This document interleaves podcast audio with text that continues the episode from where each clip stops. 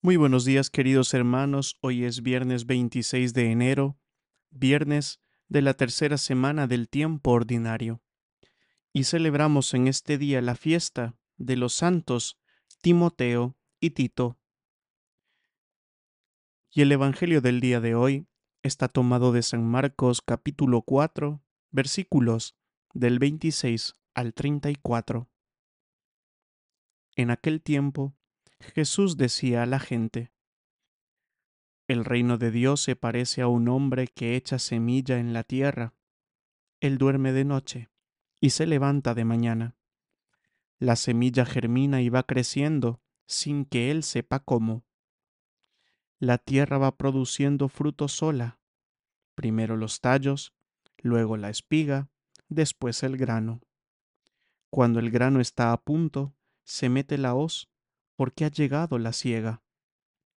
Dijo también, ¿con qué podremos comparar el reino de Dios? ¿Qué parábola usaremos? Con un grano de mostaza. Al sembrarlo en la tierra es la semilla más pequeña, pero después de sembrada crece, se hace más alta que las demás hortalizas y echa ramas tan grandes que los pájaros del cielo pueden anidar a su sombra. Con muchas parábolas parecidas les exponía la palabra, acomodándose a su entender. Todo se lo exponía con parábolas, pero a sus discípulos se lo explicaba todo en privado. Palabra del Señor. Gloria a ti, Señor Jesús. Una de las parábolas que se grabaron en la mente y en el corazón de los cristianos de las primeras comunidades es la de la semilla de mostaza. Solo se necesita para vivir a plenitud una fe del tamaño de esta semilla. Aquellas personas familiarizadas con la vida del campo no podían creer que Jesús, para hablar del reino, usara a la menor de todas las semillas aquella semilla insignificante que poco valor tenía para los agricultores, adquiere a la mirada de Jesús un valor único y excepcional.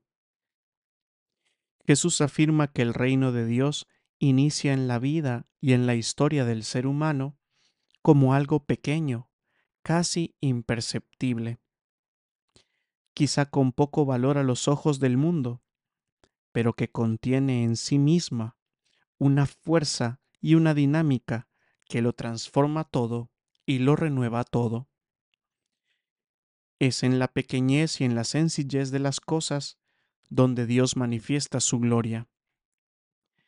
El Dios que nos revela Jesús es el Dios que se revela en la cotidianidad de la vida, en los pequeños detalles y gestos de amor, en la sonrisa de los niños, en el abrazo de los que nos aman, en el cariño de los ancianos, en los amaneceres y anocheceres de la vida, Dios sigue saliendo a nuestro encuentro.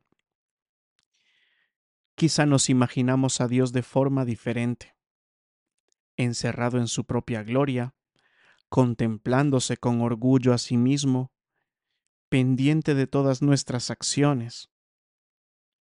Dios es la fuerza más íntima que hay en el corazón del ser humano, de la historia y del cosmos. Él lo alienta todo y sostiene todo con su amor. Nada escapa de su mano.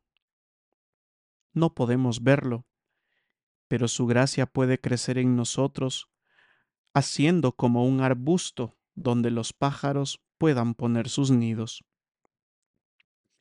Dios ejerce su reinado respetando nuestra libertad, conquistando cada corazón con su amor, reconstruyendo las vidas de quienes están tristes y desalentados, impulsando a los que no tienen fuerzas para vivir ni luchar, invitándonos a ensanchar el corazón para atender a los pobres y necesitados puede ser que el bien no haga mucho ruido, que no se vea tanta bondad y solidaridad, pero poco a poco, sin que lo notemos, Dios sigue haciendo fecunda la vida de tantas personas.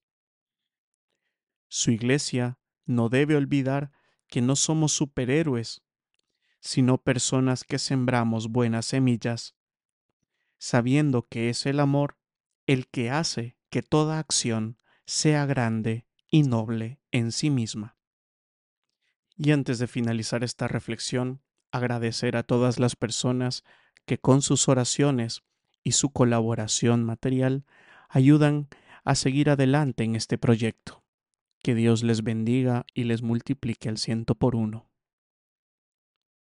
Y la bendición de Dios Todopoderoso, Padre, Hijo y Espíritu Santo, descienda sobre cada uno de ustedes y les acompañe siempre. Amén.